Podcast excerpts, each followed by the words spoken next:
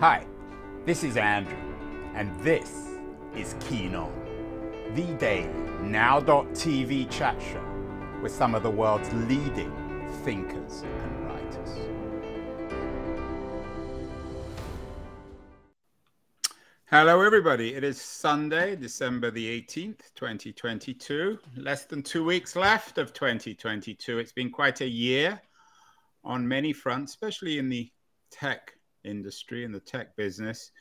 Um, some of our regular viewers and friends know that I do a, a weekly show with my old friend Keith Teare called That Was the Week, which on a weekly basis summarizes what's been going on in tech. Keith is, uh, like me, a Bay Area uh, resident, um, closely associated uh, as an investor and as a technologist and as a serial entrepreneur on the startup front. So I thought what we would do with Keith today is rather than think on a weekly basis, Keith, we might uh, think about two questions. Firstly, what are the most salient things that have happened in 2022 on the tech front in the tech industry? Uh, and secondly, what should we expect for 2023? So let's start um, with 2022. In, in your view, when historians in the middle part of the 21st century look back at 2022 from the point of view of technology, what are they going to remember? Well, I think inevitably it's going to be the correction in valuations for both public and private companies, because the the the the, the center stage was taken by that. I mean, even if you think of Elon Musk's acquisition of Twitter, the price he offered was offered prior to the correction, and the price he paid was the price he agreed to at that moment. But it's very clear to everyone in the world that he significantly overpaid in retrospect because the canvas that we all sit on um, had a dramatic transformation. Um, it was characterized by public markets not being prepared to pay the same multiples of revenue for companies that they did previously. And so you can see right now, most of the tech companies um, that were previously flying high with very high multiples have lost somewhere between 60 and 80% of their share price over the year. So that's dramatic. I mean, it's equal to 2008 or maybe even 2000 in the impact it has on the playing field of Silicon Valley. So that that's kind of a downside. So you uh, would really compare what's happened in 2022 uh, in the valuation of tech companies to the great crash of 2000, the crash of the the, the dot com boom. I'd compare them, but they're not the same. Um, I think the companies that have been impacted today are much, uh, you know, they're, they're real companies with real revenues, and many of those in 2000 were not. So that's a difference. That means that they will probably survive and ultimately prosper. Uh, and the time it takes to recover, which in 2000 was seven or eight years, uh, will be much shorter, maybe one or two years. So, so I do think it's different. Um, but the psychological impact in Silicon Valley is is probably as strong. It's a, it's had a big impact due to the fact that the high was so high, uh, and it's come down a lot from that high. Um, the man of the year, uh, if if that's the right phrase, is of course Sam Bankman-Fried, uh, the head of FTX, who lost a fortune, $36 billion, and probably is going to spend much of the rest of his life in jail. Is the crash of crypto, Keith, in 2022, is it equivalent to the crash of the dot com boom? You know, the, bust, the dot, I, I, say the, the, the bust on the boom in, in 2000. Yeah. Well, I, I definitely think it's pretty dramatic. Um, the dot com boom had two things happening simultaneously the destruction of previously high values, and then um, the confirmation of the internet as a very important platform for the future. But it took a few years for both of those trends to separate and for people to realize that the stronger of the two was the importance of the internet. I think in sitting here in December 2022, crypto looks as if it's in a bad place. But I think similarly to that earlier era, crypto does represent a substantive platform shift in the world's understanding of value and money. and I do think possibly operating systems. The, you know, the internet in a way is an operating system. Crypto is sort of the money system for the internet. And I don't think that's going away despite what happened this year. But I do think that we'll all be much smarter about the more speculative, um, you know, parts of crypto, which uh, which are all about making money fast, and that's where Bankman. I like to call him Bankman Fried because I think he. Well, he certainly fried. There's no doubt about that. Yeah. So so I think I think um, yeah, it does share something in common, but it shares both elements in common. It, it, crypto, crypto is not going to go away, and Web three is not going to go away. Um, Perhaps Keith, you might say something about Web three is an internal phrase used in Silicon Valley uh, for what happens next. Of course, it's logically borrowing from Web two. What do people in Silicon Valley mean by Web three, and what has 2022 told us about the reality of, of, of Web3? Well, ju- just like with all things, there's a spectrum of answers to that question. Probably on the extreme end of that is someone like Jack Dorsey, who would say that Web3, and he doesn't even like using the phrase because he thinks it's been compromised by other definitions, but he would say that Web3 uh, really ought to be the end of companies owning assets and the rise of the network itself and self-governing you know technology clusters um, leveraging crypto and blockchains uh, and uh, smart contracts to create a self-governing technical ecosystem where you know anybody can build anything uh, and there will be no shares there'll only be crypto so it's tokenization replaces securitization for assets on a completely distributed um, and open and transparent technology platform. That's probably the most pure explanation. And you, you use the word pure. Some people might think of that as a euphemism. Some others might suggest, and I might include myself, that it's just a, a childish utopian fantasy. Where, where do you stand on this? Well, I, I kind of like utopian fantasies because I because I like goal setting, uh, and you only really know if something is a utopian fantasy by trying to make it real.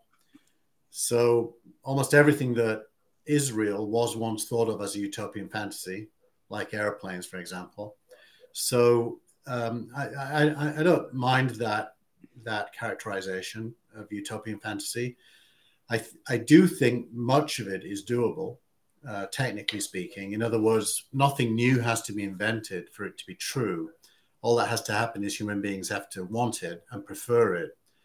That said, there are always um, those who seek to undermine the utopian fantasy by taking elements of it and building things that have much more in common with the past than the future. Open, uh, uh, what's it called? Ocean.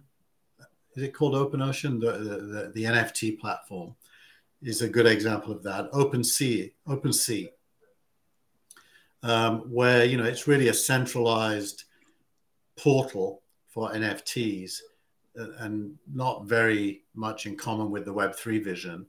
Um, so so if if that if those trends win, then the fantasy doesn't happen.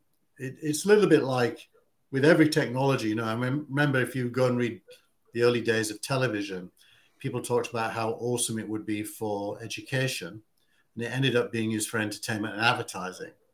And so television today is, you know, has not replaced the classroom, um, even though probably it could have if, if we would have wanted it to. So it comes down to human decisions and how to use technology more than it does to the technology itself. Going back to 2000 and the great crash, which seemed for a while at least to create a, a nuclear winter for Silicon Valley, the great companies of the first 20 years of the 21st century, not just in Silicon Valley, but globally and in the US economy. The two greatest were Google and Amazon, which, of course, uh, existed. Uh, Amazon was better known, Google was a startup. Are there companies now in 2022 you think that, say, over the next 20 years will come to shape or reshape not just the tech industry, but society broadly in the same way as Amazon of Google have done it in, in the first 20 years or 22 years of the 21st century? I think the answer has to be yes, even if you don't know who they are. I think we do know who some of them are. Um, I think OpenAI, which got to a million users in five days for its chat uh, GPT service, that's the fastest path to a million users of anything ever. So I do think that um, OpenAI, which charges money to developers for leveraging the the smarts that is put in place, is going to be one of those, maybe even the biggest and fastest of those. I think it's very likely that electronic vehicle companies, uh, especially coming out of China, will get that big. I think with this week's news about nuclear fusion, we're probably two or three decades away from that being commercialized, that particular method. And there's all kinds of challenges with it. But there are lots of other nuclear fusion startups using different methods that claim uh, to be much further along. So I think I think there's going to be energy companies focused on climate uh, preservation that that will become big. So I, you know, and I, you know, so AI, Web three, uh, energy uh, are all obvious. I think the thing that's that that people forget is the consumer side.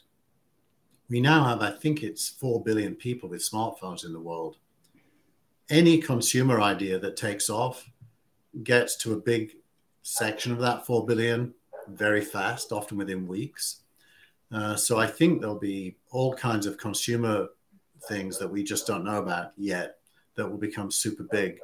Just like we couldn't have imagined uh, DoorDash or uh, Just Eat in the rest of the world um, delivering food to us whenever we want it from any restaurant we care to mention we can't imagine these other things, but they're, they're gonna they're gonna happen and they're gonna be big. You mentioned AI. You your new play, your new startup is Signal Rank, and a, an attempt to use AI technology, to predict or development uh, invest investments in in startup companies.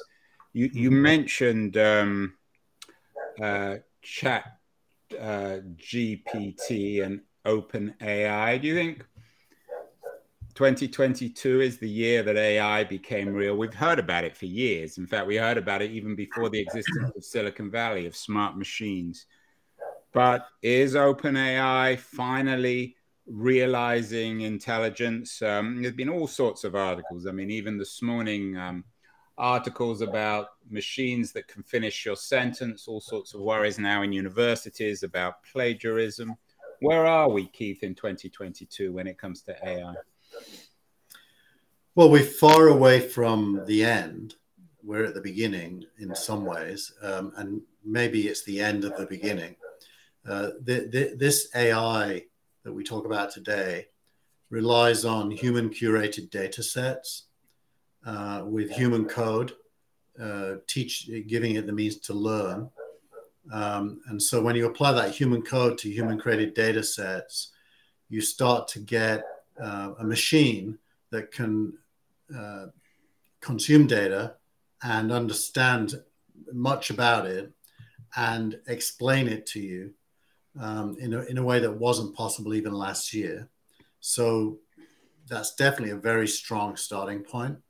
Um, the signal rank reference is, is interesting there because we, we built something which, um, you know, those of us who work in data don't like the word AI in general because it, it, it kind of conjures up something generic that it's hard to define what it really is.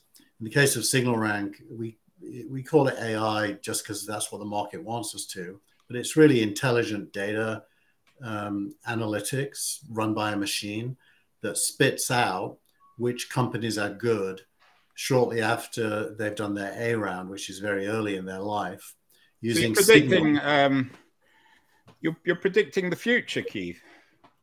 You're predicting the future, or, or, or, the machine is. The machine's predicting the future, but and, and this using... is through data analytics. Your your your system or your your algorithm crunches the historic data to predict the future. Yeah, you give it you give it a way of um, a way of scoring lots of variables. They're called features, and it looks at all the variables and makes its best effort to say, well, based on all these variables and what's happened in the past and what I know about the present, these ones look different to the rest. These are the ones to focus on. And, it, and by the way, we tested it against every VC firm on the planet for the last 10 years. And it came, it came first in finding unicorns by a long way. It, it found 234 unicorns. The next biggest was Accel, which found 92. Uh, uh, Keith, people watching this, not just VCs, but other human beings, will think to themselves, what does this mean for my industry? What does it mean for the future of venture capitalists, or the future of writers, or the future of teachers, or even the future of broadcasters like myself? Well, I, I think what will happen is venture capital will thrive at the early stage before there are signals.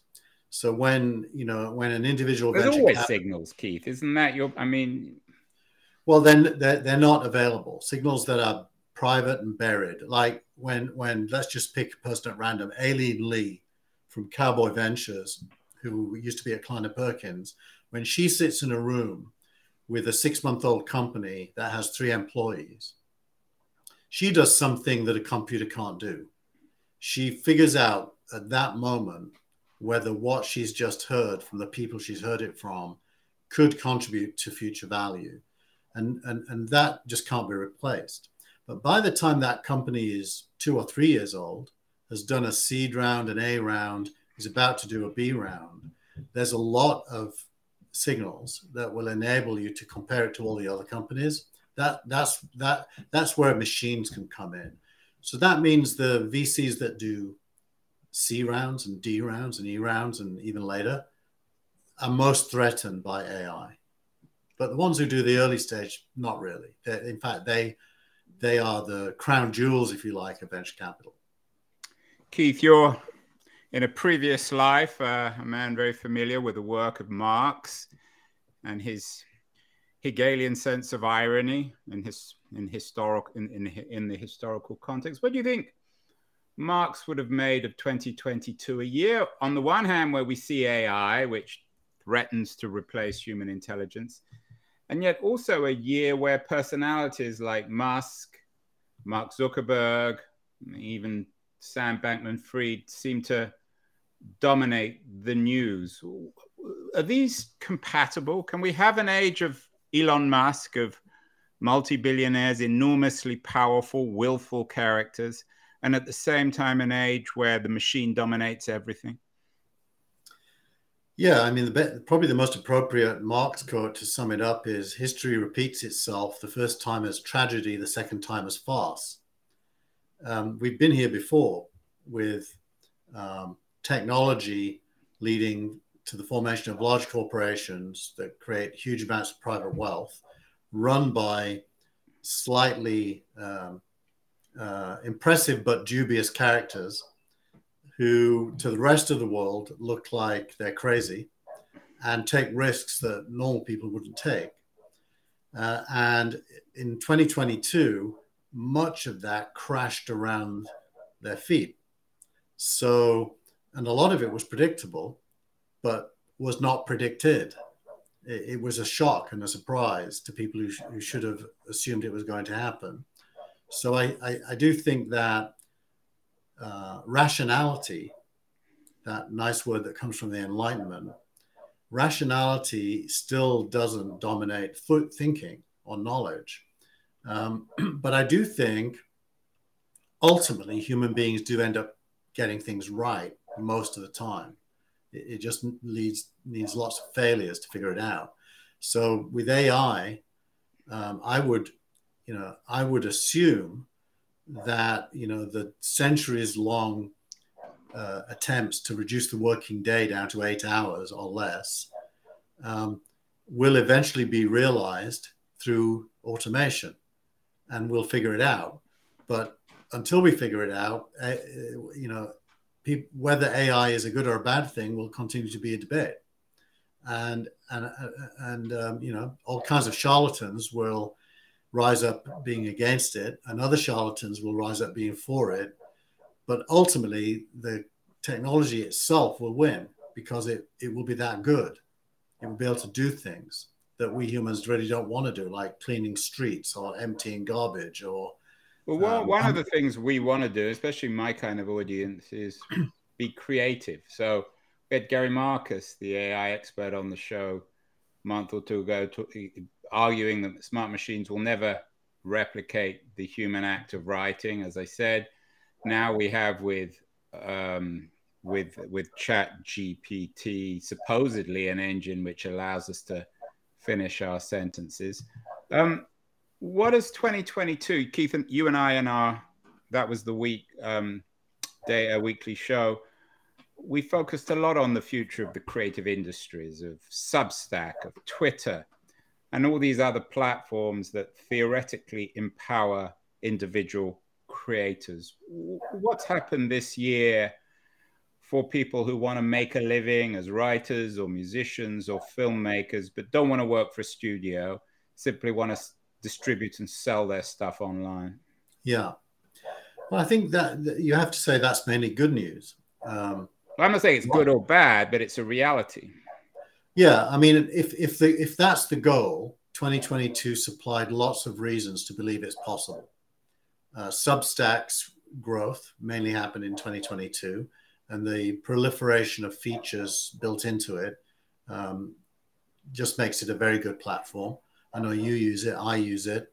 It's just been announced that uh, Twitter's competitor Revue is closing down on January 21st, I believe. So they have an open playing field to own the creative individuals. And they, they just this week announced that they're extending the platform to allow multi authored newspapers, in quotes, not just single authored newsletters. So I, I, I do think that with Restream, uh, the, the tech we're using now to do this show, and there's lots of competitors to Restream, um, most of the tools are there to do a fantastic job for a creator. So then you get a level playing field, which is quality meets audience. Uh, you know, like like always, quality will win, and stuff that is poor quality will not. Uh, and that's all you could really ask for. Distribution and the tools to create, you know, are, are literally free now. And, and what, where does that leave the traditional curators in 2022, 2023, and indeed throughout the 2020s? traditional publishers, for example, um, or newspapers, or music studios, yeah. or movie studios? Well, I, I, I think anyone that produces a print publication and distributes it physically is going to be highly challenged to compete for all kinds of reasons. But the most important probably is just timeliness, depth, the depth that the New York Times has or, or had, or the New Yorker that that depth can re-represent itself digitally easily. So so there'll be no loss of depth. Uh, there'll be a gain on cost of distribution, cost of production. So why would you want to be in in those old businesses is is a mystery. That said, I do think curators will make a comeback. It's just that they'll be digital. Um, and the New York Times, by the way, does an excellent job of that. Look at their purchase this year of uh, Wordle, if that's how you say it, as a good example of how they're curating digital stuff to be under their brand. So I do think I do think curators will make a comeback, not least of which is because there are so many good individual creators that there are, no one has enough time in the day to engage with it all. So somebody is going to create interesting looking bundles of good stuff to, uh, that that are affordable. And I, I don't know whether that will be 2023 or 2024, but it, it seems highly likely that it will happen. we've talked about Sam Bankman Fried and the collapse of crypto, which is, of course, the dominant tech story of 2022. But I wonder also, Keith, if there's another story the, the failure of, of Zuckerberg's vision of the metaverse. We, we've done some shows on the metaverse. Most people don't have anything particularly positive to say, whether or not they are tech insiders or outsiders, tech boosters or critics. Do you think that 2022 in retrospect will seem the year that Zuckerberg finally lost it and the metaverse will be one of those things in 10 or 20 years that people will look back at like Webvan and simply chuckle and say, well, that was obviously absurd. Yeah. Look, I do think he's going to succeed to create something he thinks of as the metaverse. I just think it's going to be um, a much smaller version of what he already has, which is Facebook, because I don't think the metaverse is going to be a mass um, a mass platform. Um, that said, we're even earlier in the metaverse than we are in Web three or AI.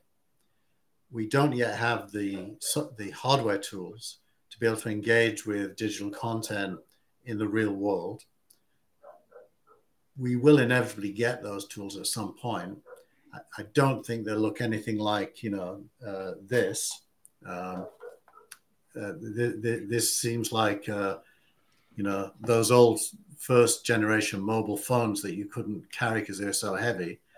So something is going to happen, and when that happens, anyone who is in the game with uh, three-dimensional digital content that can be tied to specific locations, very precise locations, probably is going to be super, super uh, valuable.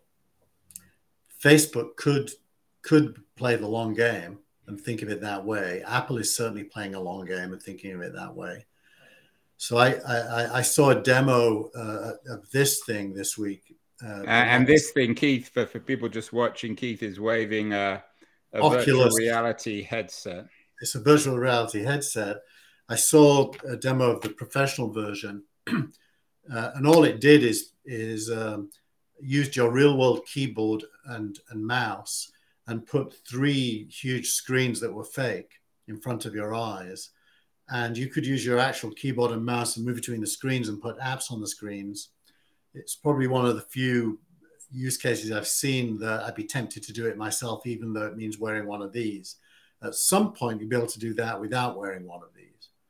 And and so I, you know, I, I I think we shouldn't be too hard on Zuckerberg. He he's taking massive risk with his own personal wealth. He's definitely currently wrong, but that doesn't mean he's wrong. It just means he's currently wrong, and we'll see how it how it all plays out. He he isn't crazy. He's just early.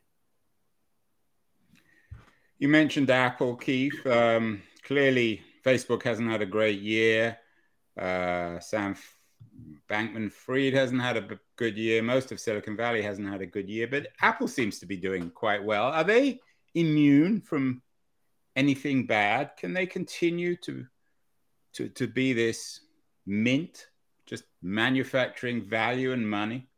Yeah. Well, I think they can for some time. Uh, Apple works in um, very long cycles. So internally at Apple, they probably we're on iPhone 14. They've probably already got a roadmap to iPhone 17, maybe even to iPhone 20. And what they tend to do is use leading edge technology at the moment to put something on the iPhone, usually only one or two things, that just keeps it ahead of the competition. And I think technology suggests they can keep doing that for quite a while. Um, it is interesting that nobody has tried to compete with the iPhone. I mean, Android just isn't a competitor, I don't think, in any meaningful way. It's like plan B if you can't get an iPhone, but it's not an equal in any way. So it, it feels like they can keep on keeping on. The, the, the threat to them is if a handheld device with a screen ceases to be the best way to engage with content and data or get things done which is all about AR, not VR. Uh, AR being augmented reality. Augmented yeah, reality. Virtual reality. So, so if, if you can imagine an Apple Watch and a pair of glasses as being all you would need in your hands to do almost anything, uh, if somebody else got there before them, that would threaten them because platform change is always highly threatening. Um, but short of that, I think they're they're in pretty solid shape. So you're bullish on Apple. You seem to be less bullish on Google. You've suggested in previous conversations uh, on that was the week that you think uh, OpenAI and AI broadly can challenge the Google search engine. Uh, is Google m- might Keith, when we talk again in December 2023, might be might might we be focusing on the demise of Google and search? I do think that very much depends on Google. Um, they have technology as good as OpenAI's in house, but it hasn't been productized or released to the public. So it really comes down to the leadership team at Google, how much risk they want to take, cannibalizing their existing business. The, the old um, innovator's dilemma, really, from Christensen. And at least so far, they've seemed quite conservative in doing that. They're they're most fearful because their AI um, makes bad moral decisions every now and then, and they're afraid of their brand being tarnished by that. But I think if they acknowledge out loud, like Sam Altman is, what the limits are, and Sam Altman being the CEO of OpenAI, yeah, I think so. I, so I, I think Google, you can't write Google off, but in order to win, they have to cannibalize their existing search platform. Yeah, it's an interesting idea, and I guess you might say the same about Amazon, and you've suggested the same about Apple. Finally, Keith, I'm not going to ask you to predict which industry will take off in 2023. That's a bit silly, I think. But what about finally um, talking about the mood? It seems to me at the end of 2022 that the tech lash if it hasn't ended, it's coming to an end. Do you think in a year's time we're going to be bullish again broadly? I mean, you're always bullish on tech. You're one of the great yeah. optimists. But do you think in, in cultural, social, political terms, do you think we might, by the end of next year, collectively, socially, uh, be beginning to believe in technology again to fix some of our deepest, most insoluble problems? I, I think there's two dimensions really. One is what the world thinks of big tech, and the second is what big tech really is. Um, I think that era of big tech being the bad guy, uh, notwithstanding Lina Khan's recent um, decision to not to challenge Microsoft's acquisition. You're a big admirer of Lina Khan, aren't you, Keith? No, I think I think she's highly challenged. But that said, that said, she's trying her best to impose a, a kind of a antitrust agenda on what I consider to be entirely inappropriate targets. But it's fine. I think the wind was in her sails when she took the job, and I don't think the wind is in her sails anymore. I think most people really don't see big tech as the enemy anymore. They tend to see billionaires as the enemy more, which is kind of interesting, and that's a different dynamic. I do think what big tech really is is the future of the planet. Um, we as human beings engage with each other via intermediaries, which are digital for the most part, uh, and physical, like airplanes and trains and so on. And I, I, I, I, I think big tech or tech, whether big or small, is our current way of making progress happen. And if we abandon it, we abandon progress. Um, it's interesting. I had a debate on Twitter this week with a young man, I think, who objected to Sam Altman's point that automation will make jobs uh, not not necessary anymore. And this young man said, "What's the meaning of life if I don't have a job?" And I said, "What? So you reduce the meaning of life down to a job?" And his answer was, well, look, if AI can do everything better than me, why should I even try? And he didn't have that thing in him. Like, I love doing photography. Not only can AI do it better than me, you know, you can do it better than me, but it doesn't stop my enjoyment of doing it that someone's better than me. So that sense of uh, getting free time to do things that you love, I think is fantastic and is in our future because of tech. And without tech, we'd all be working for the man and getting a salary, which most of us still are. Excellent. That was